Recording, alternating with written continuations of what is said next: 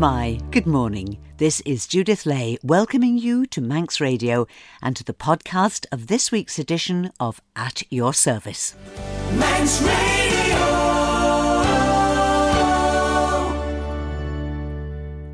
This morning, we're in a beautiful Douglas church that's celebrating its past and looking forward to an exciting future. And I'll be talking with a priest who is full of enthusiasm, empathy, and lively faith.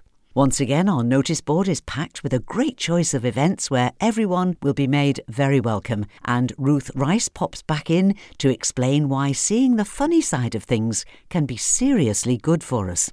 And as we'll be talking about caring for people in God's name, I've chosen to begin with some music that reflects in its words a willingness to do that. Here I am, Lord. I will go, Lord, if you lead me. I will hold your people in my heart.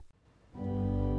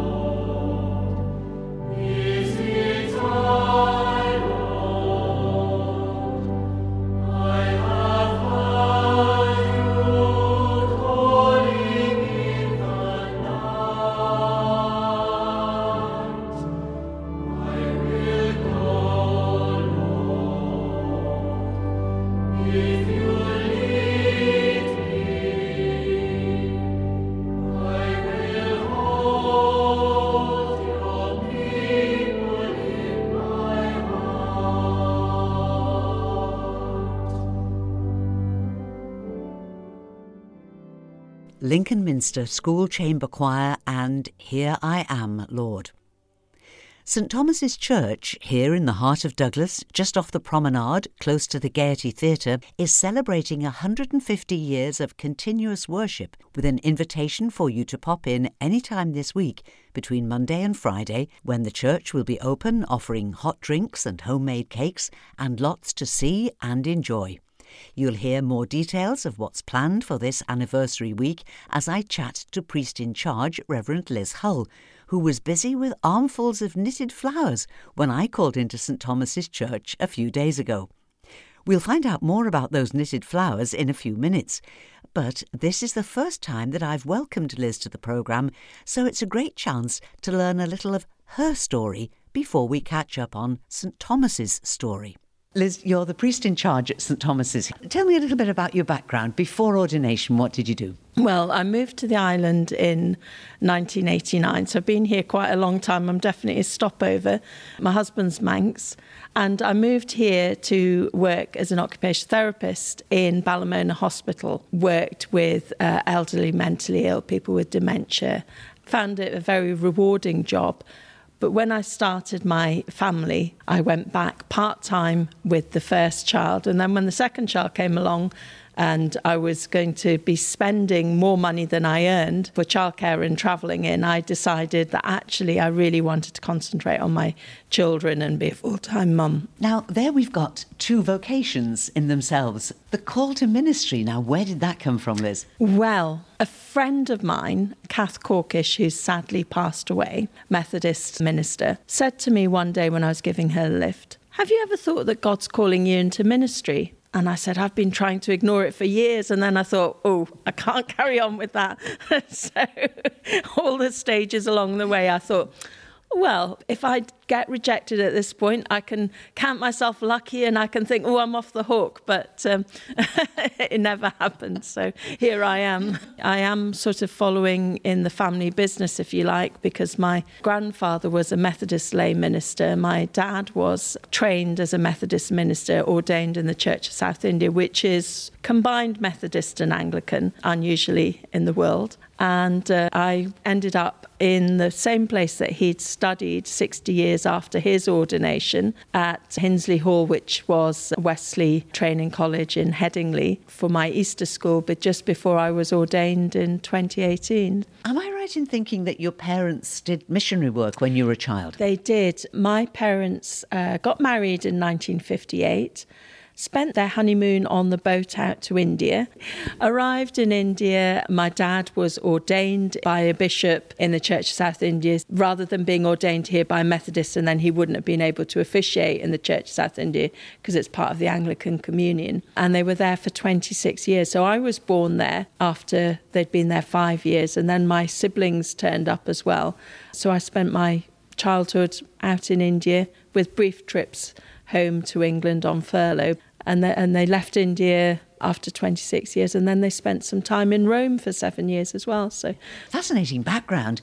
What do you remember about that? Were you very affected by what you what your parents did or were, were you very aware of it? Certainly growing up in India has given me a, a strong sense of justice and injustice of poverty and not taking what we have for granted and you know seeing people in dire poverty that we we just don't experience in this country made made me aware of that. And also of the privileged position that I was in. You know I used to say if I was born in the next bed I would have been married as a child bride and had a very different life and of course, when you talk about justice and injustice, just within India, the caste system. Yes, the caste system and the untouchables, who just by the position of who they were born to, were considered unclean by the, the rest of the castes where I was in Hyderabad, in Secunderabad, there was a, a, big Muslim community as well.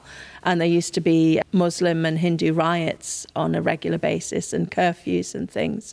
But certainly, my parents had some friends, family friends, one group of family who were Parsis another who was a Brahmin, Hindu Brahmin. He was a civil servant who'd retired. Uncle Krishna, who was very much part of the family. So my ecumenism extends to respect for other people of other faiths as well. Listening to all of this, one might imagine that you retained a really strong personal faith throughout your life. Would, would that be true, Liz? No, I had my ups and downs at school. I was very committed at times. I used to go and teach Sunday school as an A level student. But then my mum was very ill when I was 19 and almost died, and I ended up uh, going back out to care for her in hospital because that's the way things are done in India. And eventually she did pull through, and I brought her back to the UK, to Birmingham, to go into the Queen Elizabeth Hospital. And there was one night where she was so ill that she almost died. She needed a blood transfusion. And actually, it was a miracle that she survived. Strangely enough, for me at that stage, I didn't see it as that. And it really made me shake my fist at heaven and say, well, you almost took my mother away. And uh, I had a period of time where I didn't go to church. And it was only when I had my second child that I suddenly realized actually I do need God in my life. And because I had such respect for the church, I could never attend church and not be 100% committed. So I went back to church after my second daughter was born, and uh, about 20 years later, I ended up on the ordination pathway. but that is a faith that's been tried and tested. You know yes, what that's like. Yes, and I and I understand as well people feeling angry with God, you know, not feeling sure about faith, having doubts, because that's all part of the faith journey. I always say that two legs of faith one is faith and one is doubt. They both form part of our journey and they're equally valid for looking at and being honest about. Far better to be honest and open and discuss with someone who can help you and guide you on your faith journey than to pretend and cover up those questions that you have.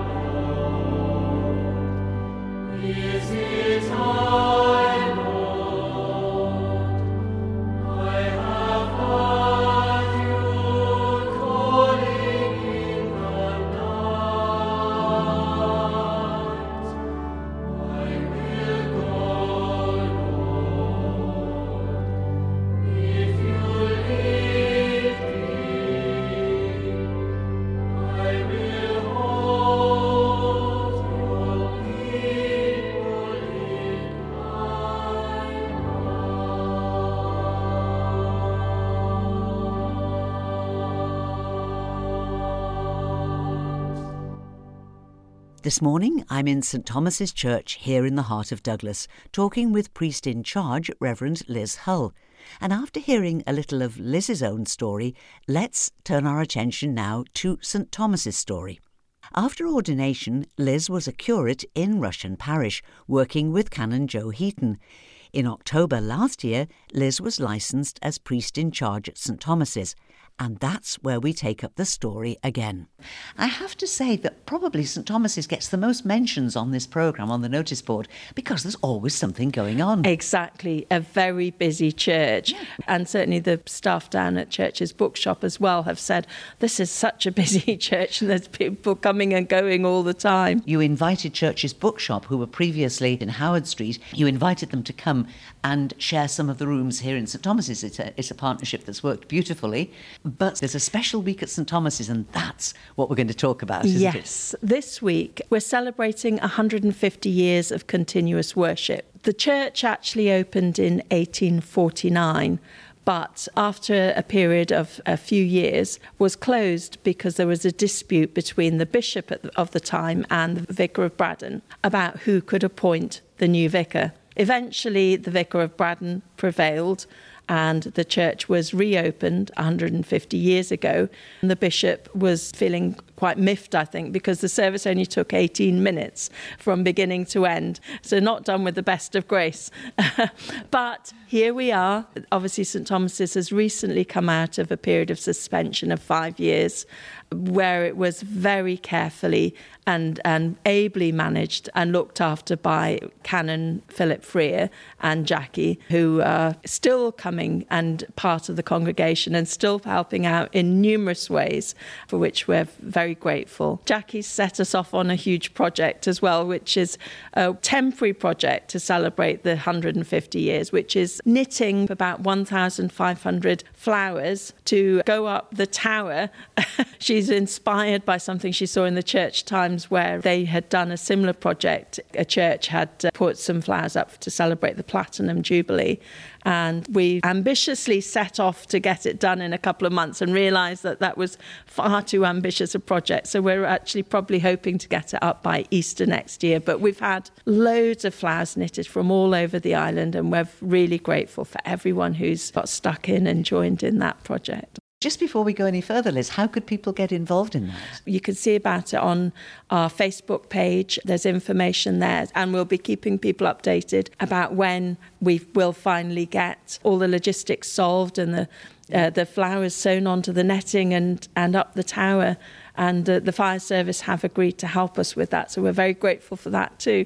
Wonderful team effort, and that's just one of the things. I know. So, so come on, back to this special week, this special anniversary week. What are you doing? Well, today, as you may or may not know, is St Thomas's Day. So we start with a service, a family service at 11, and we'll be celebrating where St Thomas's has been and where it's going. And this, when I say St Thomas's, I mean St Thomas's, the church congregation here, though we will also reflect on the apostles, St Thomas's, for which we're named, but we'll be looking to the future. And the young people will be teaching us a song using sign language, which will be a nod back to Sunday school songs that have been sung over the years, but a fun and active service and we'll be thinking about ourselves as living stones and what that might mean.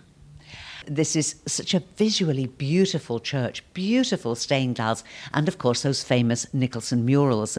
So we've got things that are of architectural and historical importance, as well as just what you said. The church is not about the building, it's about the people, people. who are within it. Yes. And so it's drawing those two strands together, and yeah. that's a huge challenge, Liz, yes. isn't it?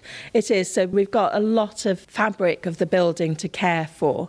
We've also got a vision for a renewed, a renaissance of St Thomas's, where we remove the pews and create a much more flexible space, which will help so much for the many events that we have here, like the Friday lunches, where we're squeezing tables and chairs in all over the place. We'll have a fantastic open space. We're planning a cafe area along one side of the church, the church's bookshop, a permanent home up in the church building. Disabled access, disabled toilets, a lift up to a, a mezzanine floor with a performance space. The Arts Council have been involved and consulted, and they've been very keen that there might be more performance space and more rehearsal space in Douglas. It seems a natural partnership because geographically you're within sight of the gaiety yes. of the villa. Yes. So for this to be to be an arts church almost yes. would seem to be a natural yes. partnership. Yes, definitely. And we have a number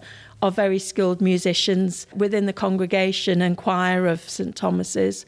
And we have our summer concerts every Wednesday night where we have various choirs coming in. In fact, your organist and his wife are celebrated musicians in their own country. They're from Poland, aren't they? They Liz? are, and both fantastic singers, beautiful voices. Both often give us a solo during the communion part of the service, and Thomas, a very skilled musician on the organ as well. I have a real vision for having this church open much more frequently so that people can come in and see the wonderful architecture here. That's the vision. And obviously, I know that there's a lot of hard work and a lot of fundraising to do. Part of this open week is about celebration and fundraising. We're going to have the church open from nine to four every day. People can come in, have refreshments, an opportunity to meet people and chat. We also have our summer concert, but we also have on the Monday St Thomas's School to come and celebrate with us on the Monday afternoon for a service because we obviously have that historic connection with St Thomas's School. And then we have a school reunion calling all ex pupils, ex teachers to come in at 6 pm on a Monday evening to St Thomas's Church and, and have a, a natter, catch up with each other and reminisce about the good old days or however they remember them. we have a celebration lunch on the Friday, this Friday, with all the usual fantastic decadent puddings that the ladies at St Thomas's produce. And if you're feeling more healthy, a delicious fruit salad. and that'll be Friday from noon? From noon till 2 pm. Is it necessary to book for that, Liz? No, no. Turn up, turn up, and there'll always be a space for you, an abundance yeah. of food. And that's another thing that people can come in. They can come in and see the architect's plans drawn up so far. They're not set in stone. We're still exploring them, and there's a complicated procedure for getting permission to do anything in a church building, uh, which involves numerous bodies, which all has to be gone through as well. Yeah. But you have to start somewhere. Exactly. With your personal enthusiasm for this and your willingness to listen and talk to people, you will draw together the, the group that's needed. I have to say that the church already has a number of very committed and dedicated team of the wardens and other members of the congregation who have brought the plans to this stage. They obviously were in the pipeline before I started, and I actually joined them for a meeting before I was actually licensed here. So I can't take the credit for this. This is very much on the work of the congregation of St Thomas's who've put this effort in. I fully appreciate what you're saying, Liz, but do you not think that you have been sent, that God has led you here at this time for this purpose? Yes scary thoughts, but yes. Certainly from my parents' life in ministry, I have absolutely understood, you know, that God calls and we follow. And although I was slow to get on the boat, I, I am here now and fully committed to being wherever God sends me.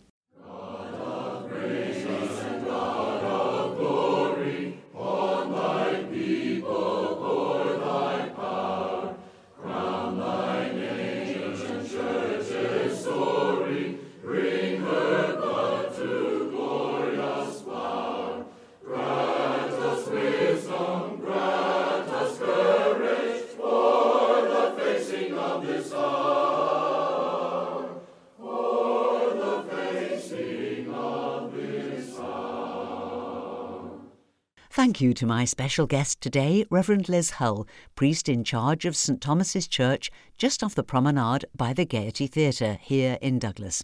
And just a quick reminder of the special anniversary week at St Thomas's. From Monday to Friday, the church will be open daily from 10am to 4pm with hot drinks and homemade cakes for all the visitors. Tomorrow, Monday, anyone with any connection with St Thomas's School is invited to go to the church for a school reunion that starts tomorrow night at 6 o'clock. On Wednesday evening, there's the usual summer concert starting at a quarter to eight with free admission and refreshments afterwards. And this week, the Summer Singers, directed by Jeff Collier, will provide the entertainment. And then on Friday, it's that celebration lunch served from noon until 2 pm. No need to book, there's a place at the table for everyone. And if you're listening to this and live near enough, you'd be welcome at St Thomas's family service this morning at 11. And now it's time for our word of the week from Ruth Rice, founder of Renew Wellbeing, cafe style spaces where everyone is welcomed, supported, and gently encouraged to find their own pathway to mental health. Ruth has created a very personal A to Z of things that are good for her own mental and emotional well-being, and she pops in each week in case what's good for her might be good for us too. In Ruth's alphabet this week, we've reached the letter H. So, Ruth, what does the letter H stand for? H is have a good laugh if you can't remember the last time you had a really good laugh, maybe with a friend, maybe it's something you've done yourself, maybe uh, you know just something on the telly, just try and have a good laugh at least once a week. I have a friend, Debbie, who has gone through such a lot of awful stuff and cancer and all sorts of things. And do you know what? When she comes round, we laugh and laugh like drains. We have a, a selection of um, different chairs and sofas in our front room because we've always been given sofas and chairs and we've never really chosen them. And our kids say, Mum, it looks like a, an old people's home already. And, and um, when my friend Debbie came round to visit me recently, and she was all hunched up, bless her, because of uh, some of the stuff that, that uh, the cancer had done to her spine. And I'd broken my foot and was limping through. And we took one look at each other sitting on these chairs in our front room that looked like an old people's home and laughed and laughed laughed so we could barely speak just because we'd both limped in there, sat ourselves down, picked a blanket up each. And I, I don't know whether it was helpful to her. I think it was. a good laugh, you know, even in a really weird moment with a good friend, can do you the world of good. So there you go. That's my uh, little tip for you: is have a good laugh. Thank you, Ruth Rice, and there'll be more from Ruth's Alphabet of Wellbeing next week. And that's almost all that we have time for today, so let's finish with a look at our notice board, and we start with things happening today. Bride Sunday School anniversary will be celebrated with a special service this afternoon at 4 o'clock. Reverend Andy Fishburn is the preacher, and there'll be special singing by the Sunday School children, and the service will be followed by afternoon tea. The Mariners invite you to join them for the last service of this season, which is tonight at half past six in St Luke's Church in Baldwin. The preacher will be Reverend Stephen Heron, and the service will be followed as usual by supper and community hymn singing, with a warm welcome for all. St James's Church in Dalby are celebrating their church anniversary tonight in a service at half past six, with music from the choir Manx Voices and guest speakers reflecting on where we've come from, where we're at, and where we're going to.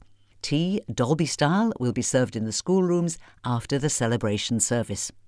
And on Tuesday the 5th, Tynwald Day, St James's Church in Dalby will be serving Tynwald Day lunches and teas from 12 noon till half past four in the schoolrooms. All proceeds after costs will be donated to the Ukrainian appeal. Looking to the week ahead, and on Wednesday, the 6th, Churches Alive in Man are once again inviting us to come together to gather around Tynwald Hill to join in a time of prayer for our island for all aspects of island life. Praying for the Nation is on Wednesday evening at 7 o'clock on Tynwald Hill. In the event of wet weather, we'll meet in the Royal Chapel. And there's a warm welcome for everyone of all faiths. This is a time for us to join together and be united in prayer for our island. News now from Old Kirk Braddan, and this too is for Wednesday the 6th, when there'll be a concert to mark the 40th anniversary of the start of the Friends of Old Kirk Braddan. The concert is in Old Kirk Braddan and will be given by Kathy Quayle and some of her friends. Just the Tonic Vocal Ensemble and the Renaissance Recorder Trio. It's at half past seven on Wednesday evening with tea and bonnag afterwards. There's no admission charge, but donations would be welcome. Thursday night summer concerts in Port Erin start again this week, with the choir Sheehan and Millish providing the entertainment in St Catherine's Church in Port Erin this Thursday night at a quarter to eight. Admission is free. There'll be a retiring collection if you wish to donate, and you're welcome to stay for refreshments in the hall after the concert. Colby Methodist Community invite you to a quiz night for all the family. Ollie is the quizmaster, and it's on Friday night at 7 o'clock in Colby Methodist Church. Admission is free with refreshments available, and donations to church funds would be appreciated. Then on Saturday the 9th, there's a 60s theme night in Onchan Methodist Church Hall on the main road in Onchan. It starts at 7 o'clock. There'll be singing and dancing to the popular 60s band The Vectors, and the ticket price of just £5 includes supper, with free entry for accompanied children. To reserve your tickets, phone or text Celia on 460 965. 460 965. And finally, there's a coffee morning in aid of Robert Owen House next Saturday the 9th from 10am at the Town Hall in Ramsey. Pop in and you'll be made very welcome. And that's all that we have time for now, but I'll be back in the studio tonight from 9 with Sundown. Easy listening music to round off the weekend, and I'd love you to join me if you can. Do please email me if you've got items for the notice board. My address is judithlay at manxradio.com. So till whenever we meet again, this is Judith saying thank you for listening, and I wish you and those you love a blessed and peaceful week and a very Good morning.